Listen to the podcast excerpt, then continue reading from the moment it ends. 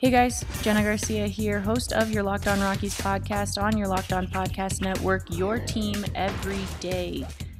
Um, earlier this week, I did a crossover pod that you could listen to Monday and Tuesdays, um, but with the Padres, Locked On Padres host Javi Reyes, where we kind of talked about what could have been, what should have been, what we wished had been uh, this season. Of course, you know, we more talked about it as if the season wasn't going to happen just because I guess we're a little skeptical of it happening. Today, we're going to talk a, lo- a little bit about this new plan that the MLB has proposed uh, in Arizona. And then we're also going to talk about the best season a pitcher has had in Rockies history.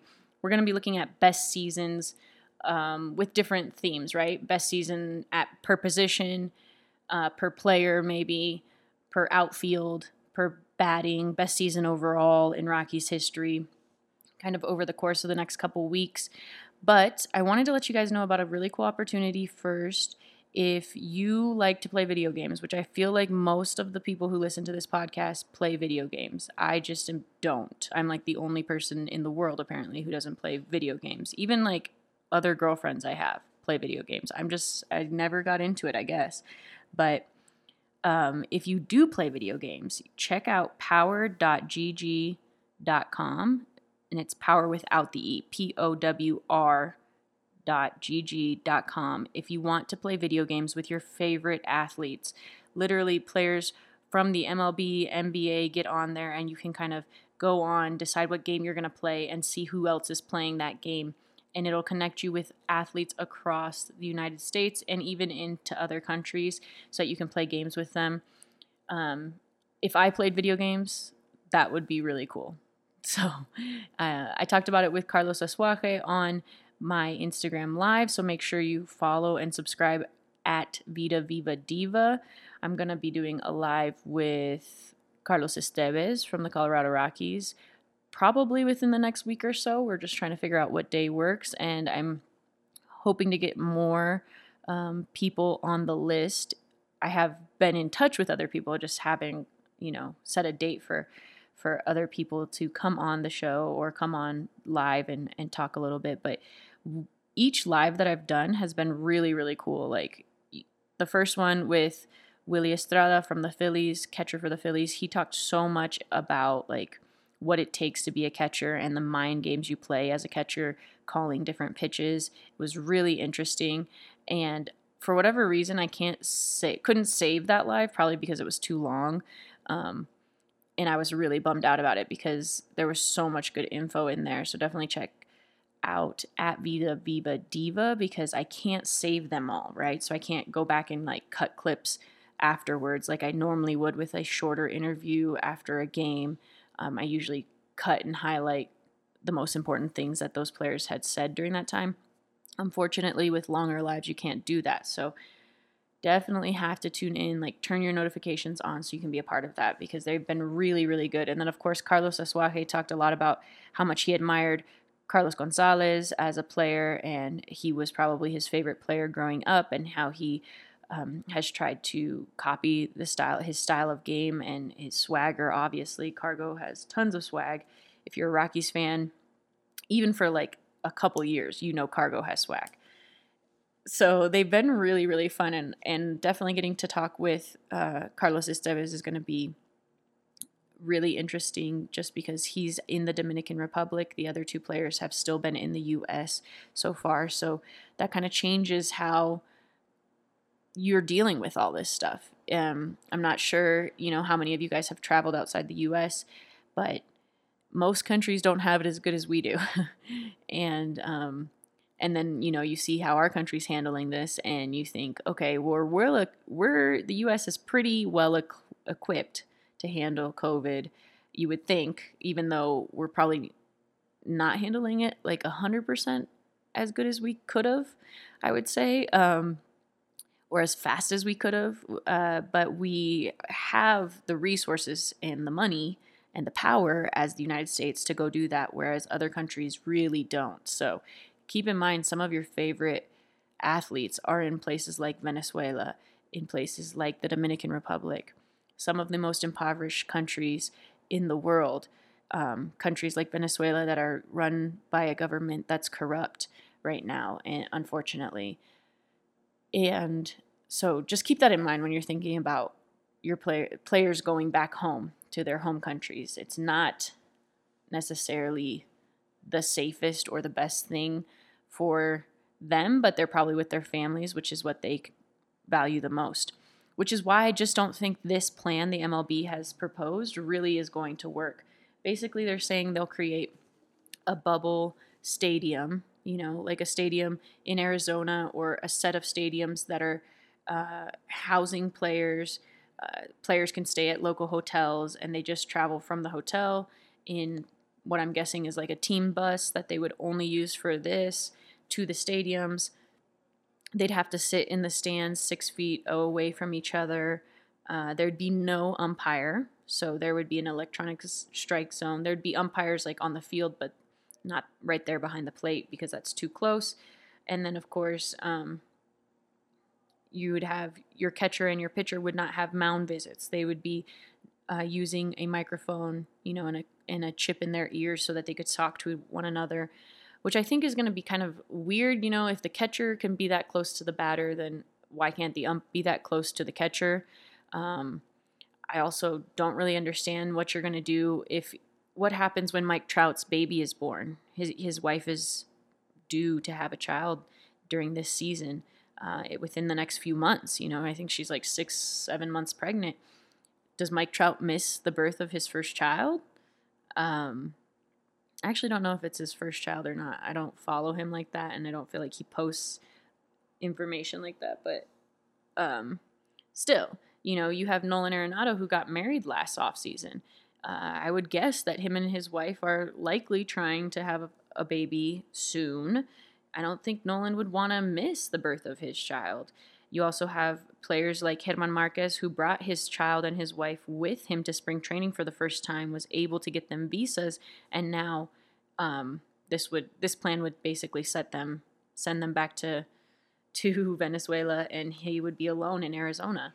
I don't know that many players that are going to be happy about being alone and in quarantine, kind of in their hotel room to the stadium. But according to Jeff Passan and a few other places, and even in my interview with Willie Estrada, he said he, no matter what, he would rather be playing games right now than be at home. He'd play games in with no fans in the stands. He's a single guy with no family aside from his parents and stuff like that, no kids or wife. But um, I think a lot of guys want to play. I think a lot of guys want to play because they want to get paid. So I think it's going to come down to really like a 50 50 vote. And it's really going to be more about what the players want than anything, um, whether they can agree to do it or not. Because a lot of players aren't going to get paid if the season. I mean, not even no one's going to get paid. TV deals aren't going to get uh, going to go through, and that's why they're really trying to figure out a way to make these games happen. They also said they were going to cut them down to seven innings. These changes, the no mound visits, uh, electronic strike zone, seven innings, those are changes I think that apparently it takes a pandemic to make baseball change because it is the oldest sport and it doesn't want to change at all. You know, we are, baseball's known to be a stubborn, stubborn sport kind of, and um, I really think like these changes are good changes just for the game in general. You're going to speed up the game. You're going to make it a bit faster.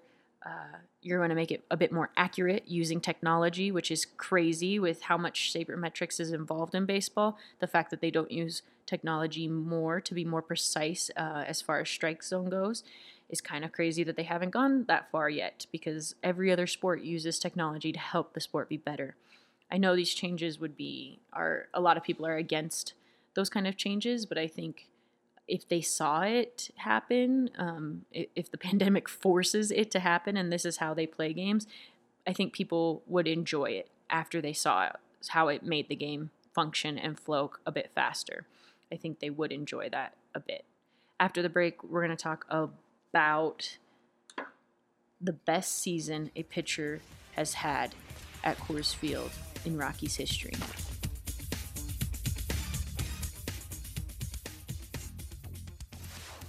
If you're like me, you probably start thinking about what to eat for dinner while you're eating lunch. I love food. That's why I love using Postmates. They deliver food from every restaurant I can think of right to my door. But Postmates doesn't just deliver burgers and sushi, they actually make my life easier with grocery delivery and whatever I can think of delivery too. Convenience stores, clothing stores, you name it. So, no more trips to the store, no more late night fast food runs. I don't even have to worry about where to grab lunch anymore. Just download Postmates on iOS or Android, find your favorites, and get anything you want delivered within the hour. For a limited time, Postmates is giving our listeners $100 of free delivery credit for your first seven days. To start your free deliveries, download the app and use code LOCKED ON. That's code LOCKED ON for $100 of free delivery credit with no minimum purchase for your first seven days when you download the Postmates app. Anything you need, anytime you need it, Postmate it. This is your invitation to the intersection of versatility and design. Experience the empowering feeling of the Lexus SUVs and some of the best offers of the year on select models at the Invitation to Lexus sales event now through April 1st. Lease the 2024 RX 350 Premium All-Wheel Drive for 528 a month for 36 months with $49.99 due at signing. Experience amazing at your Lexus dealer. Call 1-800-USA Lexus for important lease offer and pricing details. Not all customers will qualify. Offer in the Lexus Eastern area and it's April 1st, 2024.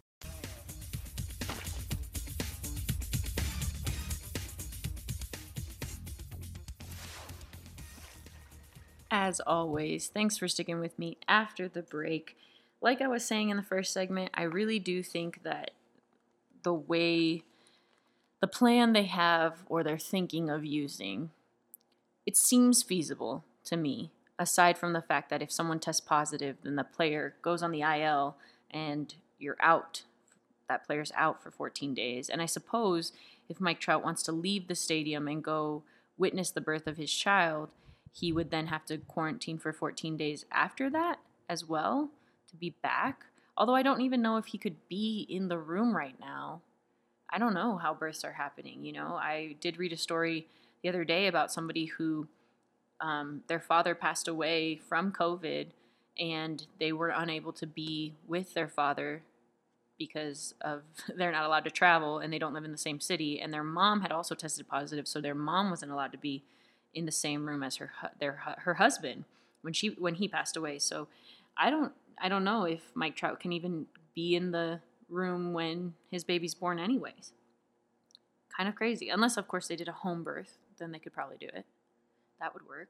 So maybe he could leave be there for the birth of his child and then come back uh, he'd have to do quarantine for self quarantine for 14 days and then he could probably play again which is probably the same as regular uh, leave uh, personal leave that a team would give a player when their child is born I do think it makes it more complicated. The whole, like, if your child is international, if your kid, you know, German Marquez flew all the way back to Venezuela when his child was born, which it was like a two day turnaround. It's kind of crazy. He was only there for like eight hours. Really crazy. Best pitching year, the best year or best season a pitcher has had in Rockies history. Now, if you're younger, you probably know the name Kyle Freeland more than the other name I'm about to mention. Kyle Freeland's 2018 year comes really close to being one of the greatest years in Rockies pitching history, right? His 2018 year, he was he was pretty great. He had a really good season. Um, I was lucky enough to get to be in the booth for the first time that season. So, I mean, you just felt electricity when Kyle was pitching. However, my first game ever at Coors Field was in 2010. And guess who was on the mound? Ubaldo Jimenez, who was actually a non roster invitee to the spring training this year.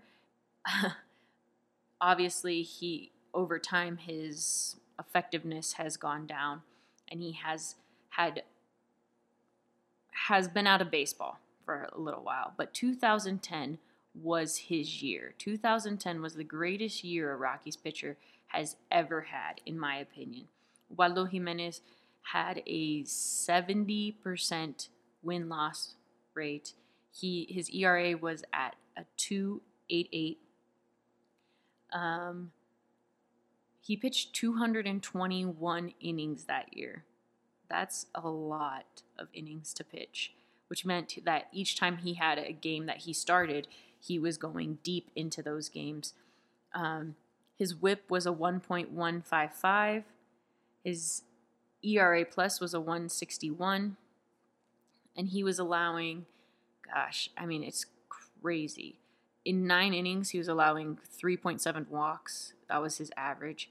Home run, here's where you know it was effective because it's so easy to give up a home run in Coors Field. If you leave the ball a little bit too high, anybody can pop fly it out.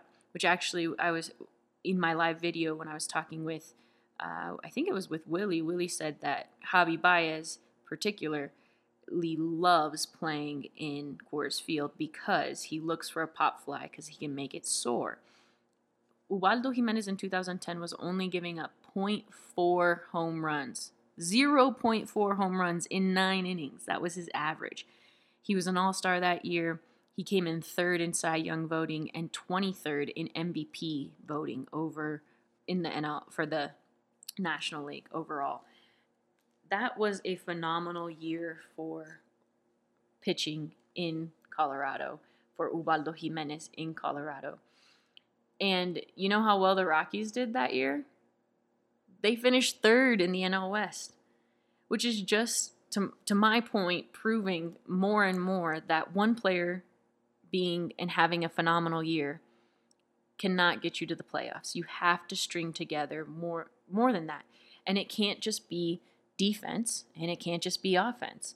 Ubaldo Jimenez in 2009, they had gone and lost in the um, the LDS divisional series.